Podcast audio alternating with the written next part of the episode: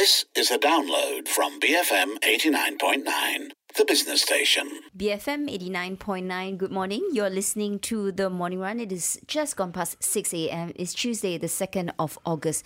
And of course, in front of me is the one and only Philip See in a very bright blue batik shirt. And I'm Wong Shou Ning. Very good morning. I want to basically make an announcement and celebrate our producer Mo's birthday, belated birthday. She turned 25. She's 68% older than me, younger than me. Younger.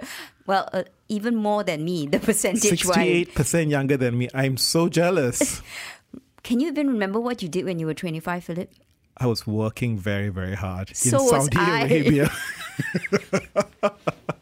so I don't have as much fond memories as our current producer does. Well, Although she's, I wouldn't say fun is waking up at 5.30 in the morning and like... What do you mean 5.30? We get up at 4. Yeah, yeah. But We have to we have to drag ourselves into get the up. Physically get up. Oh, you mean physically get up? Mentally get up, sorry. Okay, I'm not even sure we're mentally still up. But anyway, for those who are listening, I hope we will be waking you up and you know we'll be here until 10 a.m. So do tune in, do because today is as usual an interesting show.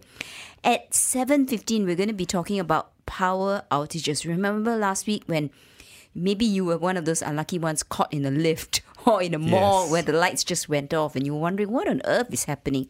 Well, we're going to find out um, because we're going to be talking to Tenaga Nasional. We'll be speaking to Shukrin Ma. She's the head group communi- group corporate communication to find out what tr- what happened and how can we avoid such a situation from happening again. And it repeated itself, right, in Yong Peng, in Johor Bahru, Senai, Johor, Senai as well. yes, for just a short while. Yeah. So I'm I'm sure we're wondering, will it happen again? Can it be avoided? And you know, if there's any inconvenience, does Tenaga pay us? Mm, I think that's a big question that's come out in Parliament now. At 7.30, we get perspective on a much-anticipated landmark visit of US House Speaker Nancy Pelosi across Asia-Pacific. Now, the big question, will Taiwan be included into the itinerary this evening, right? And so we Isn't have it the- happening?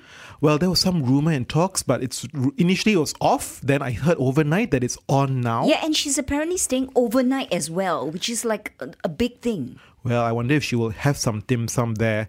But we will be speaking to Dr. Beef noodles, beef, beef noodles, noodles. beef noodles. We were speaking to Dr. Adrian Ang from the S. Rajaratnam School of International Studies to get some light on that visit and how it will impact US-Sino relations. Then at 7:45 we're going to be talking about the generational endgame and no this is not the computer game or anything like that. This is actually our control of tobacco product and smoking bill. It was tabled for the second and third reading in parliament yesterday. We're just going to get an update as to what's happening and also discuss why there's been resistance from lawmakers, from some NGOs and some from some sections of society. Uh, and we're going to be speaking to Dr. Helmy Haja Mydin. He's the consultant respiratory physician and also the technical advisor to the Ministry of Health on Tobacco Control.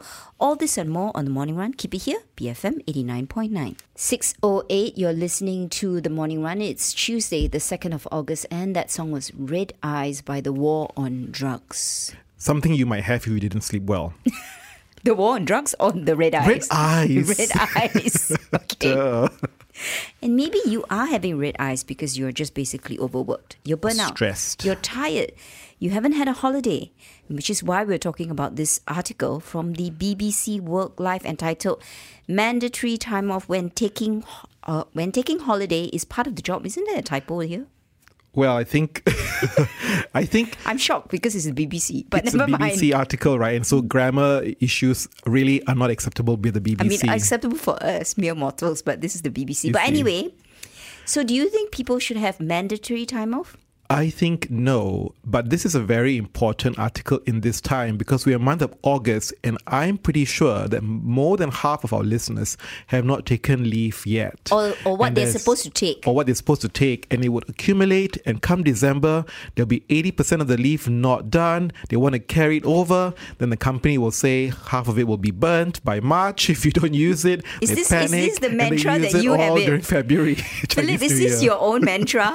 This is what happens happens to me every year. Okay. Right? Because I think, okay, look, I have 25, 21, whatever number of days. Okay, I'll say, okay, I'll take three days off, two days off. Then I realize, oh no, I only have I have 20 days still un, unused leave. Because you had 15 carried forward from last year. Exactly. and so then the company puts in place some policy to avoid carryover, especially during the pandemic where hardly anybody took leave. Then everybody gets very annoyed and frustrated, and then they feel it's unfair to them. Okay, so when it comes to leave, um, I would say I try to be disciplined. I try to clear it by by half the year. You know what I mean? So let's say I have twenty days. Let's do ten by the end of July, and then let's try and do another ten by December. So as a, there's two ways to look at it, right? You look at it from a company perspective, how do you manage leave, and then from a personal perspective, how you should how you, you should utilize it. Yeah. Okay, so let's look at it from the company perspective.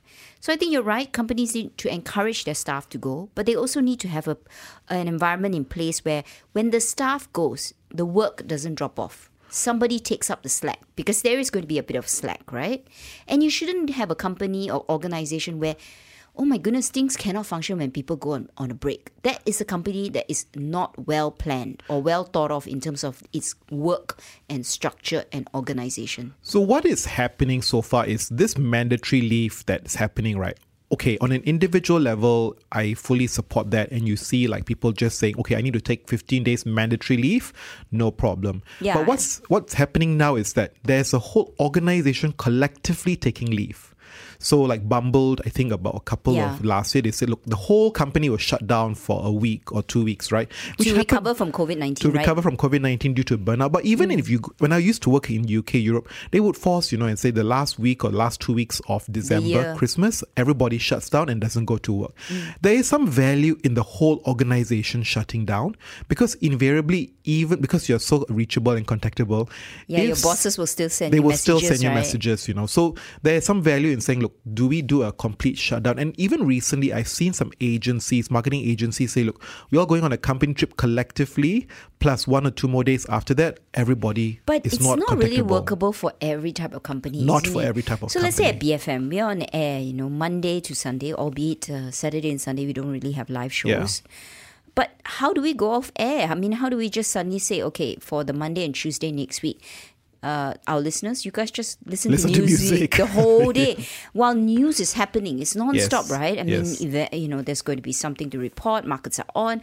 It's almost impossible for for a media outlet like ourselves. I think it only works if it's a project based organization, to be Mm. honest, or even a highly regulated environment like banking, where you do want to make sure that you do take the mandatory leave so that you know you, the you don't feel connected to the job too much, right? Yeah. You don't feel like but there's compliance reasons for that. indispensable for that. Yes, I think the compliance reason for for enforcing mandatory leave on staff for two weeks, I think in Malaysia it's two weeks if I remember correctly, is so that if you are doing anything dodgy, usually that dodginess Will arise. will arise when you're when you're not in the office to cover all the dodginess, right? That's the Mm. logic of it.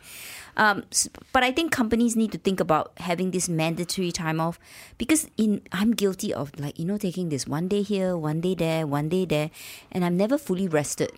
Versus taking like a, a longer stretch, like a one two weeks off, you know, where your mind is really just it, because it takes even just one day to get in the zone of not working. So let's even just keep it simple, right? Can we just make weekends sacred? Like if No. in the case well no for BFM particularly particularly right by Friday noon to Sunday noon at least because Sunday afternoon you have to prepare already for the following Which is day. what we are practicing Which is what kind of. I practice. try to practice. Yes, but many don't, you know. Many don't keep the weekend sacred. And I also, as a former boss, also am a culprit of that. I do send WhatsApp messages and all that. Mm. And I have to remind myself, no, no, let me not do it because my mind is still like a hamster in a running yeah, wheel, it's right? very hard to switch it's off, very hard to switch off. So that's why you need a bit longer than the weekend as well. The other thing I would advocate for is I know we can never finish our leave, but it's always nice to give your staff more leave. You know, like the French system, 30 days, as opposed to US, which is something like 10 days. I don't understand this 10 days. Where can you go? Vive la France. Yeah, so some things about France, I think we should we should practice.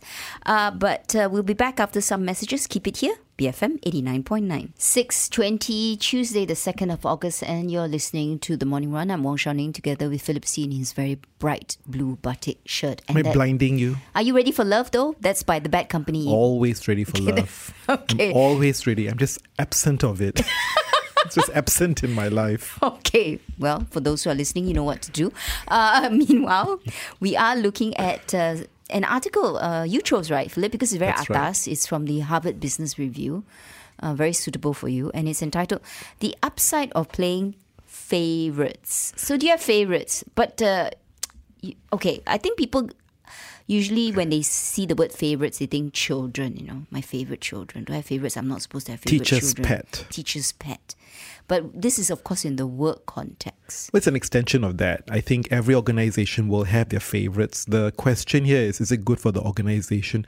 Typically, we always think it's not a good idea to have favorites. I personally think it's not a bad idea to do so, simply because if they're high performers in the organization, naturally they will get the limelight. Yeah, and you can't be fair to everybody, right? Because I mean, Life is not fair. Life isn't fair, and you know, I'm all about the curve marking, isn't it? Marking it within a curve, and if everybody was equally marked, then what's the point? Are you sure that everybody does an absolutely equal contribution to the organization, works as hard as everyone else? And I can tell you the answer is definitely no, right? So okay, but then when you have your favorites. Are you being fair to assess that that person is truly the one that deserves the title sometimes? Okay, so the fairness is the big issue here. How mm. do you define performance? Is I think the big question. I mean, I, I have been a favorite before for many bosses. Oh, I can imagine. Yes, I, I must say I'm, I'm the teacher's pet for many, right? Simply because I, I know the boss, I kind of know how to say the right words at the right time. So I would say honestly, there have Oh, been so times. you're the fake favorite. I am the fake favorite because there are times when I know I didn't perform well, and the boss like, "Oh, Philip, don't worry, just try your best, and God will do the rest." That kind of stuff, blah blah blah, right? So you feel very bad because people look at you with envy, and in the in this article they call it malicious envy because he can get away with anything and everything. That's I think the biggest issue. So then you feel okay, I have to prove myself and work very hard, so that you prove that actually this teacher's pet term is justified. Okay. Uh, but then were you hated by everybody? No, because I worked very hard. Okay, I kind so of you, had to prove it. So in a way, your colleagues felt you deserve that title. Not everybody, I of will be honest. you will you will have some enemies, there right? will be some enemies, Frenemies. frenemies, people who are envious, but they also know they have to kind of play the game a bit because if they are not favorites with me, then I could say something, purportedly say something to the Mm. I boss. like the purportedly. Purportedly say something to the boss and spread Ow, some was that rumors. a was that a knife in my back? Ouch! what was that? I felt something, so now I know where it's coming from, Philip. But yeah. never mind. Yeah, well, no problem. That's part of life, I guess. you know, Ouch, that was pain in the back. Go to the chiropractor, Shou Ning. Go to the chiropractor. I That's felt my recommendation. stab somewhere. now I know where it came from. Yes. So I think this is where, look, I think the boss also has to be clear and be open to feedback, right, about that definition of favorite. And that's why even promotions Hmm. cannot be done entirely by the business unit itself. They can recommend, there's usually kind of a panel that reviews the promotion so that it's done fairly. Yeah, objectively. So even talent talent management nowadays is done holistically in the group and not just done by one person. But you can't run away from the fact there are favorites Yeah. that take place. You just cannot. And it's question of as a leader, how do you use it? How do you leverage it, right? To basically build better performance across the organization. For me, it's not a bad thing because if you have a favorite, that is the benchmark. That is the Mm. benchmark that other people should aspire to, right? Oh, yes, we bring different things to the organization, different talents, different skills. But clearly, there should be a benchmark that everyone knows what they're supposed to be heading for. And in that way, the favorite is that benchmark, is that 1, 2, 3% performer, right? That everyone should ideally head towards and it should be reflected in every aspect in terms of that person's career path as he or she gets promoted. It should also be reflected in terms of pay and bonus right? Because unless you're really truly an organization where you can say oh this doesn't matter. Uh, i'm not going to be driven by profits. I'm not going to be driven by performance. And i think that's in la la land. Yeah. okay? Uh, then otherwise how do you aspire or how do you get people to do what you want them to do So right the- so you got to walk the talk isn't it Yeah, so the problem with favorites here is there's a definition of time. I think in Malaysia, especially, many favorites are determined based on the history and context of the relationship. Hmm. Like when they were young or when someone was up in their career, that person helped them, or they journeyed with that person in the early stages of that pivotal time. And that that lingers on and holds and becomes that favorite of the person because So it's of not the, a genuine. it's not a genuine current performance Yeah. piece, but they had really built that rapport and relationship so long ago that it just continued and lingered on. I think that's where it's a bit difficult for people to understand because the boss then looks at it and says, okay, he was there or she was there for me in my most difficult times. Mm. Then I goes, I cannot, I must repay that debt and I will eternally be grateful. So it becomes my favorite for a long time. And that's why people then get very frustrated, especially people who come into the organization new and think, why is this guy so well liked? Yeah, and why is he still getting away with murder, right? Murder, when his contribution to the company is limited. Is limited.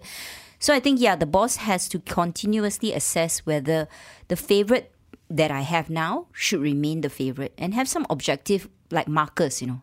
Uh, look at the work contribution, look at the hours spent, look at the creativity. I mean, there are different different things to look at depending on your organization in terms of deliverables. But I think favorites not necessarily a bad thing. Do anyway. Do let us know what you think. You can, uh, of course, uh, let us know on Twitter. Our handles at BFM Radio. You can WhatsApp in 018 789 8899. And you can even also tell us about whether you were taking leave, which was our previous story. Um, but up next is, of course, the 6.30 a.m. news bulletin. And to take us there is Thorn in My Side by the Eurythmics. Keep it here, BFM 89.9. 6.41. It's Tuesday, the 2nd of August, and you're listening to The Morning Run with Philip See. right in front of me. And I'm Wong Shou Ning on this rather nice Tuesday morning. No rain so far. It's beautiful, but just to start this Tuesday morning, we should talk about impending doom and destruction. because the UN chief. Aren't you the bright bulb Oh, this I morning, the- despite wearing that bright blue shirt? Exactly. Well, Come on, Mr. Doom and Gloom, bring it on. let me bring it on, right? Because the UN chief has said nuclear annihilation is just one miscalculation away. Woohoo! Hasn't it always been? The world is one misstep from devastating nuclear war and in peril not seen since the Cold War. We have been extraordinarily lucky so far, according to Antonio Guterres, as he opens a conference for countries signed up to the Nuclear Non Proliferation Treaty, saying that luck is not a strategy.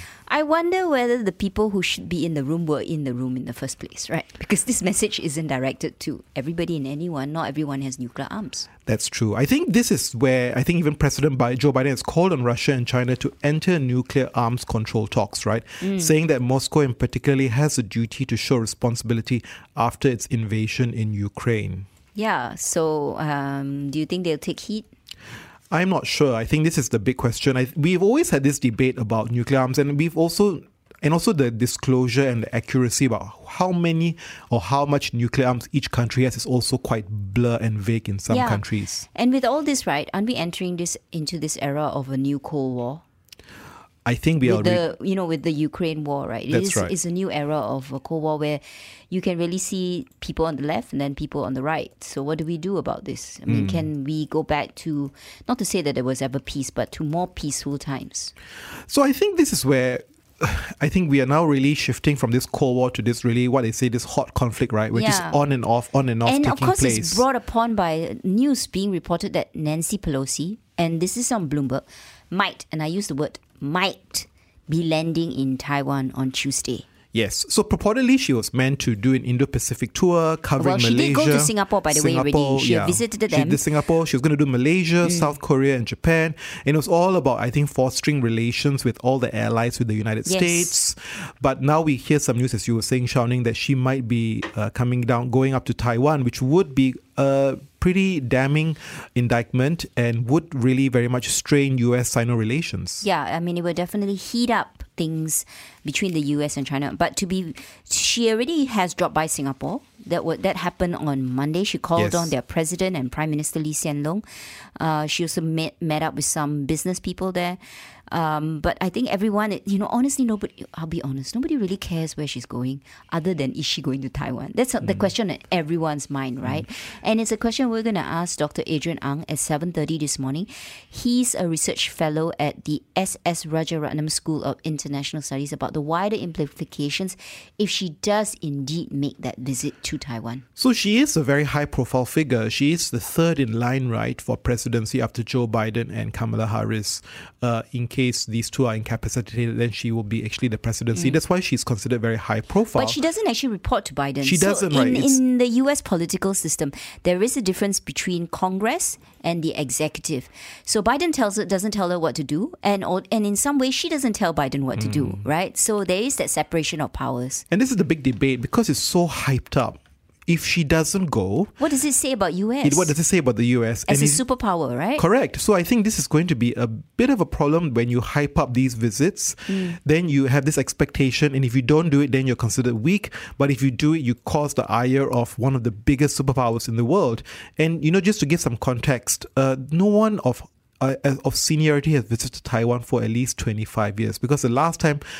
You know, a House Speaker visited, which was Newt Gingrich, was in 1997. Yeah, but things were very different there, right? China was Mm. in a very different place compared to where it is today. Now, there's also news coming out of the New York Times uh, that a U.S. drone strike said to have killed top Al Qaeda leader uh, in uh, Afghanistan, I do believe. So, you know, there is there is all sorts of things happening around the world, even as we sleep. Yeah, he's he has been the number two Al Qaeda leader to Osama bin Laden, and it was understood to have taken over when the man who ran the terrorist organization during the September 11, 2001 attacks on the US was killed by US special forces in 2011 under the administration of Barack Obama. So it's still going on, right? This war against terrorism. Uh, but um, we've got some messages. But to take us out is "Show Me the Way" by Peter Frampton. No, that's going to be after we come back from our messages. Keep it here, BFM eighty nine point nine. And that was Bette Davis' Eyes by Kim Carnes, a very sexy song. Uh, 6.50, it's Tuesday, the 2nd of August, and it is a very sexy song. Well, you know what's not sexy? Smoking. Well, I was going to say you, but never mind. Thank you. Wow. Shouting, thank you for that Assault. assault. I didn't even stab you in the back. It was right in front, right between in front your of me. eyes. I admit I'm not sexy, far from any stretch. I mean, any man that wears these Birkenstocks. Okay, enough. Moving on. Moving on, to something less sexy, I guess, is well, I think caught a lot of attention though, is the GEG bill, the Generational Endgame Bill, or what we call the Control of Tobacco Products and Smoking Bill 2022, because there have been some changes that have taken place overnight after Health Minister Khairy Jamaluddin spoke to the Parliamentary Select Committee on Women, Children and Social Development, right? So there are a couple of changes. One is that the cha- quantum of standard fines is reduced from 5,000 ringgit to 500 ringgit. The punishment of community service will be added as an option.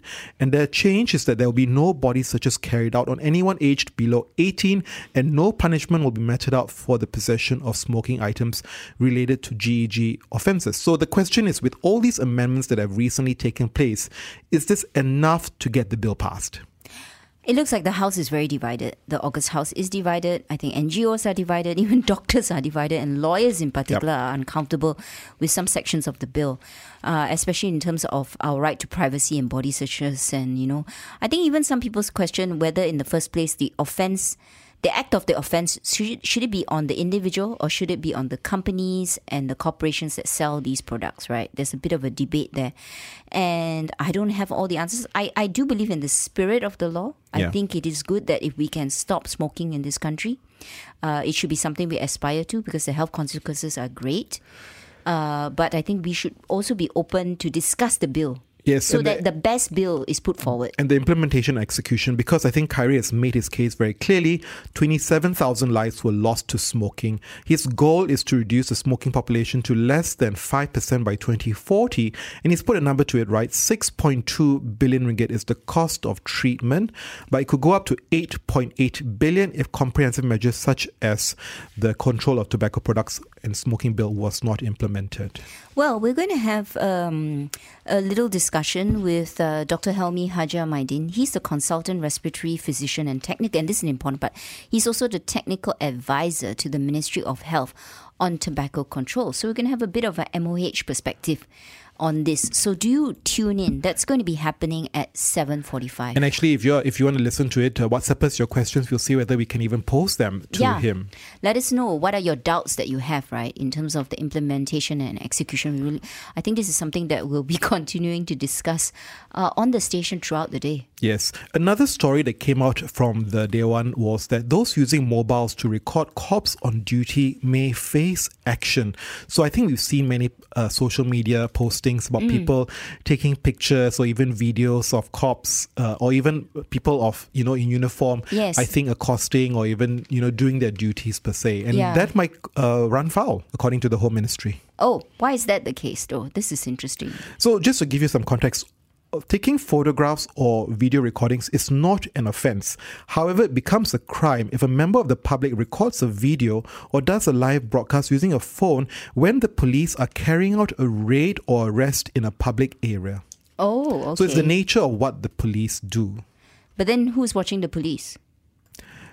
Okay, Well, I don't have the answer to that. dot, dot, dot, I dot, dot. Okay, uh, talking about watching people, uh, the HCO Morning Brief has an article on the Public Accounts Committee because it has expressed regrets over the government's action not to fully declassify the Special Investigation Committee on Public Governance procurement and finance report related to the automatic enforcement system which was which is the AES so the of course the the the point about this is that um, that they say that the rakyat can should be able to judge for themselves the actions of the government rather than it if it, which is not possible now because the report is going to be kept uh, secret So this is actually a very uh, long uh, debate. Right? I think this this issue about the AES, which is the electronic surveillance systems right Yes. along the road, where they basically catch speed traps. So it's very much uh, causing a lot of ire about how the contract was awarded then, and I think yes, also because involved. it was. I mean, in the this was also an inflated price tag, right, of something like 550 million Hmm. ringgit was involved. Uh, so question marks about whether that was a right sum, uh, was procurement done properly, and Wong Kah Woh, who is the head of the special committee, has said that it should be made public, whatever the findings are. Mm. There was also a lot of debate about that issue about uh, LTAT, Lembaga Tabung Angkatan Tentera, in 2015 asked to take over the AES on roads from project owners like ATES and Beta Tegap. So this is of course involving uh, public funds with regards to you know bailing out these companies that perhaps were not able to execute the system well Yeah. enough. Uh, but up next, we've got, of course, the 7 a.m. news bulletin. And to take us there is Soul Kitchen by the Doors. Keep it here, BFM 89.9. Thank you for listening to this podcast. To find more great interviews, go to bfm.my or find us on iTunes. BFM 89.9, the business station.